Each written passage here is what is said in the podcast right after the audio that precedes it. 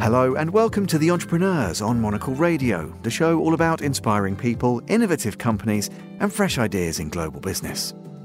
Today's programme is all about reimagining urban mobility and how that can shape better, healthier cities. We're catching up with e bike innovator Adrien Roose, co founder of Cowboy. So I think there's a lot of pros to be impatient when you're building a company. But to be fair, I think there's also cons, right? If, if I had to do it again, I would do it slower because I've realized that slower would end up being faster. This is The Entrepreneurs with me, Tom Edwards.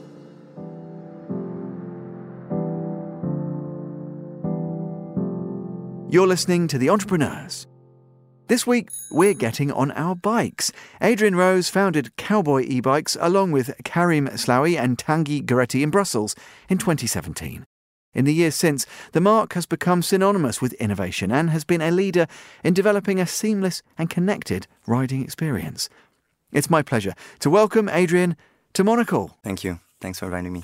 Adrien, I feel like you should have come to see us before, primarily because so many of the things that you and your colleagues are interested in, that you lead the way in, are things we're passionate about at Monocle urban mobility, entrepreneurship, obviously, but changing the ways people engage with their cities. Why has it taken so long? I don't know, but we're very happy you're here now. I'm glad to be here.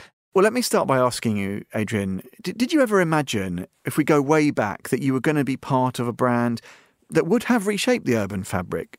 Change the way people travel, enjoy their cities. It's kind of a big deal. Does it surprise you if you stop and think about it?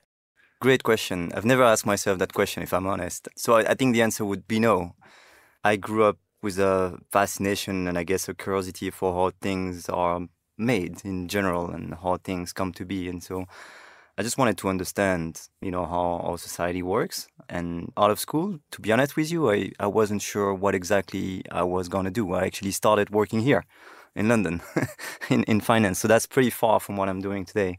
Very quickly, I think I I understood that this urge that I had to understand how the world works, well, essentially, I wanted to put that in practice and try to build something myself. And so my first company was actually in the food delivery space. And that's where I realized very quickly by organizing and interconnecting really like uh, restaurants with customers and couriers that traffic in most of our cities was really, really bad. At the beginning, we, we partnered with pretty traditional delivery companies and the first problem that we faced was that they were simply just stuck in traffic. And so very early on, I think that was now slightly more than 10 years ago, at the time, a decision that may have been perceived as quite radical to only partner with bicycle couriers. And so during those couple of years, I just realized how problematic urban mobility is in mm. most large cities across the globe and how powerful a simple solution like cycling could be. And so fast forward a couple of years, I started observing the rise of e-bikes, which would essentially make cycling more accessible to everybody. You know, it's faster, it's easier, it's more fun. But I think what really caught my attention was that it was adopted by a very tiny amount of the population. And to some extent, it still is. And so that's how I got into this venture. And then tell me about your colleagues in terms of launching Cowboy. Did you find people who were like minded? Did you always know that actually you wanted to build a bit more of a team? Was it important to be co founders, do you think? I wonder, going right back to the start and even with your experiences subsequently, was there strength in numbers? Was it serendipitous? You fell into conversation? How did that come about? I met my current co founders through my previous venture and actually school as well. So we go way back during university, I studied something called business engineering, sort of a mix between business school and engineering, which means that I, I understand the technical, but I'm not good at it, right? So it was very clear to me that I had to surround myself with very good technical people. And of course, there's so much more than that. But to design and build what we're doing on a daily basis, you essentially need to be really good at both hardware and software. And mm. that was my thinking when I started this company, and that's how I wanted to surround myself. But as I was saying, I think it's so much more than that, right? Having a co-founder to share your ideas, fears, you know, whatever the world throws at you on a daily basis is just so important to bounce back. Is it easy to stay friends? Because you know the stakes are high, and you've built and you continue to build something really exceptional. Does that change those dynamics, or do you think actually part of the strength of the brand and of your relationships is that they are inviolate and they don't get affected by the day to day. I think the truth is that the nature of the friendship changes. And it's not easy because you you start as friends, you become partners, co-workers. You're doing something serious and important. And of course, while there are also lights and fun moments, a lot of it is just hard work, frankly, right? So the stakes are high and you have a lot of tension. And thankfully, we we are very complementary. Hmm and and we listen to each other and we trust each other and that's what matters most. But uh, for sure the relationship gets more serious. Maybe like a couple that gets a child in a way. Well yeah that's absolutely the case. Let's talk a bit about products because you've already mentioned this amazing mix of technical skills expertise a curiosity i sense from the way you talk about it with your colleagues as well. But you want a, always a very fast turnaround. I know a lot of startups do do this product development crazy time frames things that would have traditionally taken many years do you think that's a consequence of a different appetite when we're talking about e mobility? Was that just a requirement that you and the guys had? You were just impatient and you wanted to get started? Because to develop products like this with this level of complexity, as you say, hard and software, in six months is crazy. Why, why did you even think that was possible before you did it? I think, to be frank, we had no idea what we were doing, right? And, and uh, I'm very impatient by nature. I think that has some positive, right, in the sense that it creates a momentum and it also enables us to challenge status quo and maybe bring some naivete to the table, saying we can do this even though we don't really know what we were doing at the time, right? I think you were talking about six years ago at the very beginning when essentially we built our first prototype in six months. So I think there's a lot of pros to be impatient when you're building a company. But to be fair, I think there's also cons, right? If if I had to do it again, I would do it slower. Would you would you have been given that time, do you think? It's just because I've realized that slower would end up being faster. oh, very, well, this is this is very profound for early in the chat, but that's interesting. Why is that? Because you can iron out kinks, you can perfect what you're doing. Yeah, uh, you can never redo history, right? So essentially, there were tons of benefits of us having done that fast. When you create a company, you have to show the world, essentially your investors, your future employees, the press, essentially your entire world, your suppliers, like that you're going to do what you're saying that you're going to do, right? So it has a lot of value to go fast. I think some of the best teams out there are great because they go fast, they iterate quickly. The reason why I said that slower might have been faster for us is that in hardware companies, unlike in software companies, your mistakes are very costly. If you put on the market a product that has a bug with the software, you can easily correct it over the year and maybe no one even notices. On a hardware product, you're going to have to live with it until the end of life of all of these products. So it, it's quite a different mindset, and mistakes that you make at the beginning, you end up paying a very high price for it later on. And it's interesting because I guess one of the defining characteristics really of Cowboy as a brand is the fact that it is this sort of holistic approach. There's engineering, hardware, software, components. We'll, we'll come on to more of that in a second. But why was that so important and why does it remain so important? Because I'm sure a lot of people who are offering you counsel just said, no, no, no, no, don't try and do everything. It's quicker, it's cheaper, it's more efficient. You can swap in and swap out. You play the field in terms of who you're collaborating with why were you so set on that? Because again, it feels like that was a real founding principle for you and, and the guys. Yeah, that's correct. I think we our vision has been clear since day one, and I think that has contributed to where we are today for sure. So when we noticed that there was an opportunity, essentially the reason why we created Cowboy is to accelerate the adoption of cycling. If you think about it, that's our only mission because we think that the more people who cycle on the road, essentially the safer and the faster and the healthier our community moves around city and, and the better we end up as a society. And so if you believe that to be true, well, we, we started to be fascinated by electric bikes, which essentially, as we discussed earlier, that just make the ride more accessible, faster, and, and more fun for everybody. And so when we started six years ago, e-bikes were not new. The problem with e-bikes were that they were poorly designed and very expensive.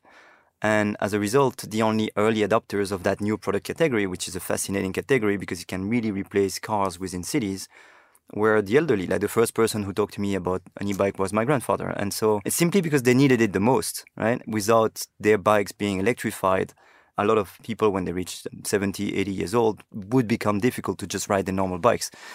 But the question we asked ourselves was if this product is properly designed, can it become attractive to everybody, to people like you and me? And we're convinced since the beginning that in today's world, this product will have to be connected because there's only so much that you can improve through hardware. While we realized very early on that if the product was connected, we could improve the experience of the rider before the ride, during the ride, and after the ride with functionalities like theft detection, which is, you know, is such a problem in, in large cities. Like you have a fear of getting your bike stolen but also, for example, crash detection in the sense that, unfortunately, if you have an accident, well, the bike, for example, can alert automatically your loved one, sending an automated SMS with your exact GPS location, etc., etc. So th- those were just some of the very early features that we built through this connectivity and through that software.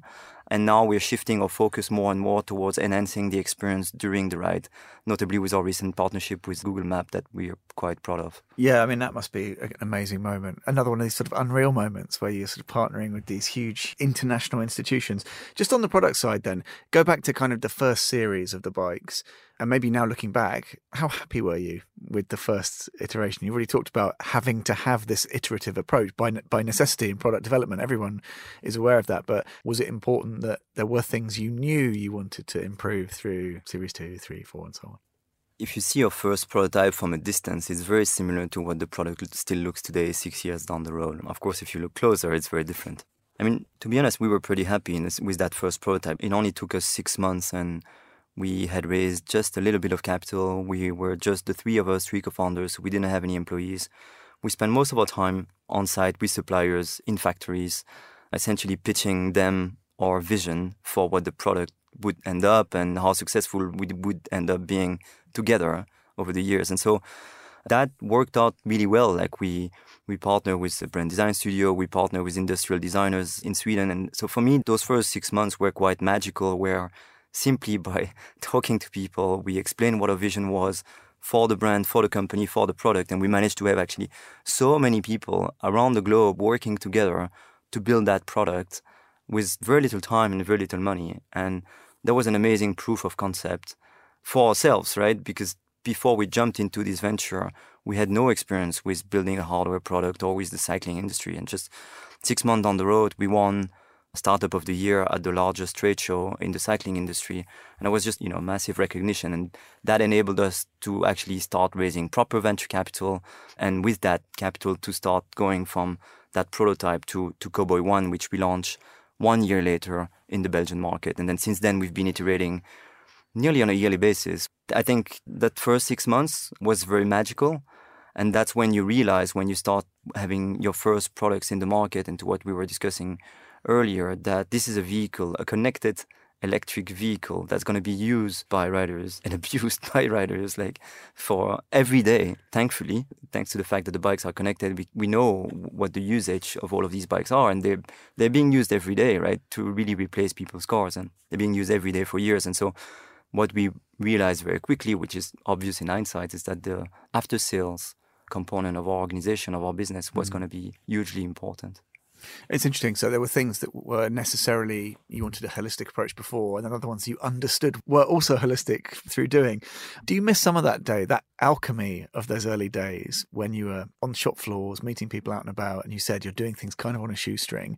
$120 million raised later, you're in meetings with the finance guys, you're talking to hacks like me in radio studios. Do you miss being the front line? Would you would you rather right now, would you rather be in, in a ball bearings factory looking at components? Part of you must miss it.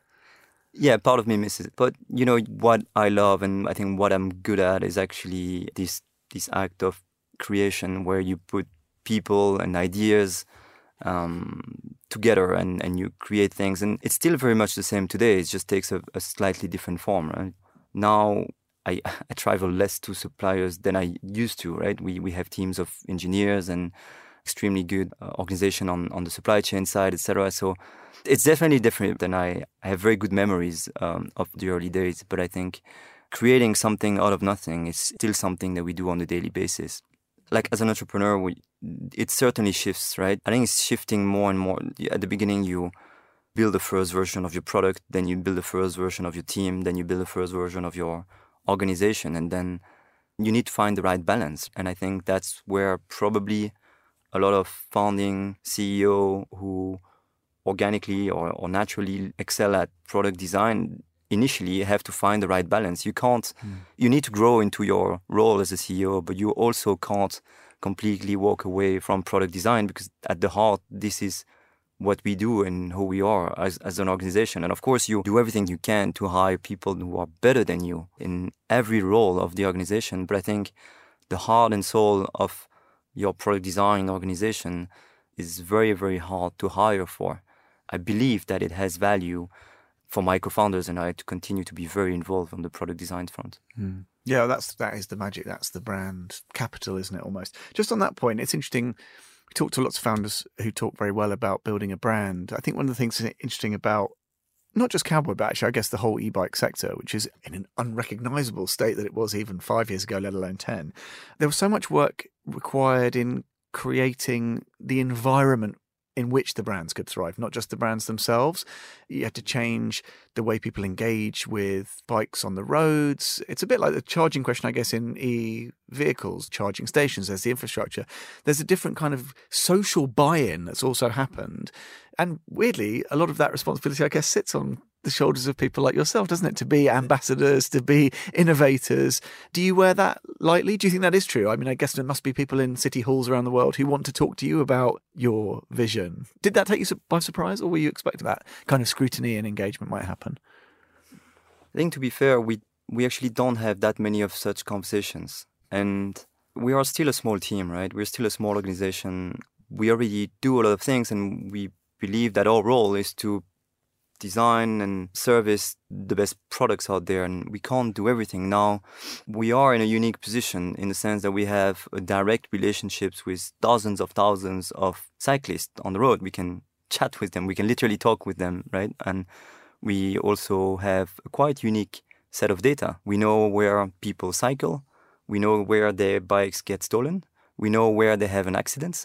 So we have this unique data that actually would be highly beneficial for cities to improve their infrastructures. And I'm actually uh, surprised that we've not received more attention for mm. these data sets just yet. And it's a great question. Like, do we need to have like an activist role in a sense? Is there a war on cars? And do we need to be at the forefront of that war? And the reality is that for the first years until today, like my initial answer was no, in the sense that cars are not evil. They are necessary for many people and for many different use cases, and especially outside of cities.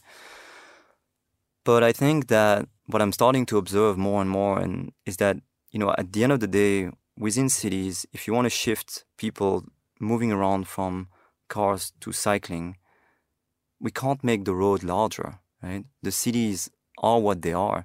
And essentially, you need to shift some part of the space that's allocated to cars, both on the road but also on parking. Right? It sounds like a simple problem, but parking your bike is not a, such a simple problem when you live in an apartment in Paris or in London or in Brussels.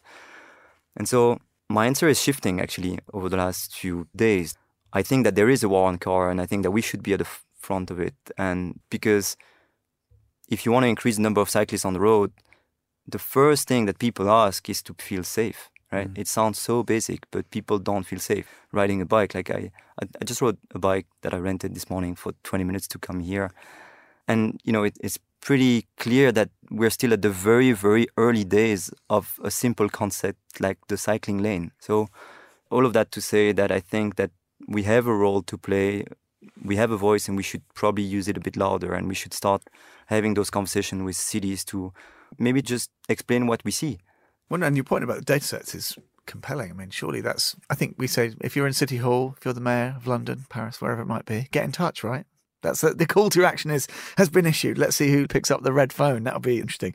Let me talk to you a bit about the relationship with your consumers because I think lots of the big players in your space are very good at their D2C, it's online often, but physical retail is an interesting one. I wonder how early in the process you sort of realized that was something that could be interesting. Obviously, here in London, I think for a while now. What does physical retail, bricks and mortar, we're fans of it obviously at Monocle, but what does that mean to you? Why does that add something extra?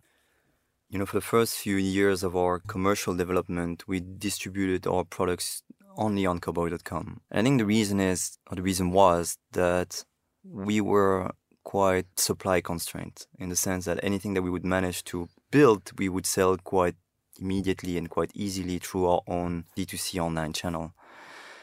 Then I think a couple of things changed over the years. You know, we, we, we now started this company um, six years ago. We, we've iterated on a few different models of our products. We've changed the way that we structured our supply chain.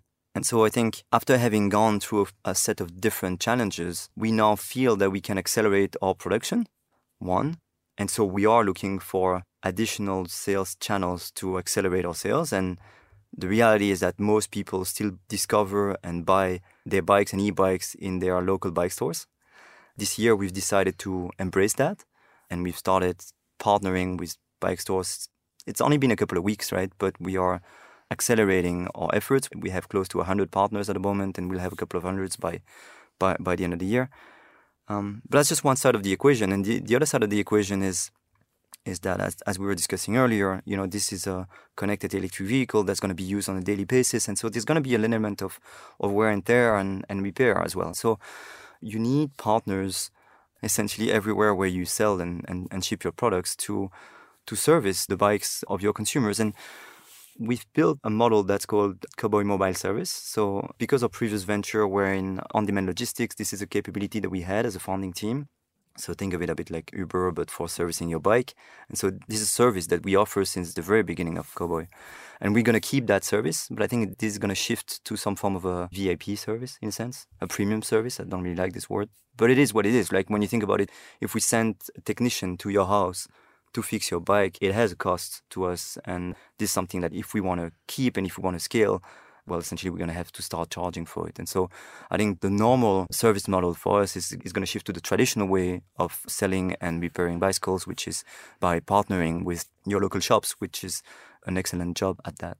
Yeah, exactly. And celebrating local, which kind of runs through all of what we've talked about. Just briefly on this point about supply chain production, I know there was a long standing interest in sourcing more components super locally from Europe I know that you have your B Corp status, hard won always. Every entrepreneur that we have on this program tells us about that. And that's really important, isn't it? Because these things, demonstrating a commitment to greening, shortening supply chains, to B Corp status and so forth, these are very clear indicators to a consumer, presumably who are ever more demanding about things like that. They want to know that you're not just talking a good game. You must be very proud of the strides that you've made. More to come still, though? Yeah, more to come for sure. Like I keep telling the team internally that the, the B Corp certification really is just a first step. Of course, consumers value it, right? It has a value to accelerate our sales and to accelerate the trust that we build with our consumers. But the real value that I see in the B Corp program is that it gives you a roadmap that's nearly infinite because I don't think you can ever reach the perfection on that roadmap. So you, it gives you a roadmap for essentially how you could and you should improve the way that you do business across every function of your organization, right? So I really loved this project internally. It was my initiative, but it's the team really rally around it and structure itself quite organically to make it work. And people are really passionate about it, right? I think our employees take pride in the fact that we've been certified B Corp and that we they know that we this is something that we care about and that we will continue to work on. And to your point on the supply chain, I think at Cowboy we have a unique opportunity to do things, to manufacture things in a different way than what's traditionally been done. Mm. Um, if you look at the cycling industry from the outside, it's actually a lot of fairly small brands that run small production cycles of many different products. While at Cowboy we take nearly the opposite strategy. We want to produce in very high quantity, very few models so that we can invest in the manufacturing capabilities to reach a higher design and a higher quality, and also so that we can manufacture those parts in an automated way. That's how you bring back manufacturing to Europe, essentially. So now we are manufacturing some of our parts, for example, in Germany, which sounds maybe counterintuitive because of higher labor costs, but it's not because it's automated and we work with this very high-end manufacturer in Germany for that specific part that used to work only in the automotive industry but now thanks to Cowboy's approach of manufacturing parts in the very high quantities it's it's it's also a way for them to discover and venture into a new industry and so I think we're going to see more and more of that. And that's personally an area that's uh, that I find quite fascinating. Is how do we reinvent? Talking about creating new stuff, like how do we reinvent not the product itself, but how we manufacture the product mm. in a more sustainable way. Well, yeah, and it's interesting that you can look for sustainable fixes in heavy industrial solutions. This is again, it comes back to this point about taking a holistic view. I could talk to you all day, Adrien, but we probably need to wrap up just quickly. Partnership with Google Maps, hugely exciting. What are you most excited about? I know there's many developments. We know your processes are iterative, so there's always something exciting from day to day, practically, let alone year to year. But if we were to sit here in, I don't know, six months, what would be top of your list of things to talk about, do you think, at this stage? I think the partnership with Google Map is definitely hugely exciting in the sense that we now have the best navigation interface in the world thanks to the partnership with Google Map and us being the first bike maker to integrate that into our own app. But again, that's just the very beginning. I think what's interesting is that we can now build on top of it. And, you know, we were discussing about our own unique data sets that we collect thanks to the sensors that we have within the bike. And so what we would be discussing in six months is how we have managed to build those data sets together, to compile those data sets together, like the unique cowboy data sets with the Google Map um, navigation system, and how that combined provides quite a unique and enhanced on ride experience. And that's something that we're working on. Very excited, and we'll, we'll launch in autumn. In just a couple of days, we are launching also our first cruiser model, which so, so it's essentially a twist on our original classic model where you going to have a slightly more upright and more comfortable position, which has been an ask from our community for years. And it sounds like a simple ask, but it's taken us some some time to actually uh, prioritize it. And v- very excited about that. And three, I think, is you know if we were to sit down again in, in six months, is uh, discuss how this partnership with all of our retail partners is going. And in the first few weeks, I see that it's very encouraging, right? So I, I can't wait to see how this network of partners will look like in a couple of months and, and years. That was Cowboy Bikes co founder Adrien Roose. You can learn more about the brand and its journey and check out the latest products and developments by heading to cowboy.com now.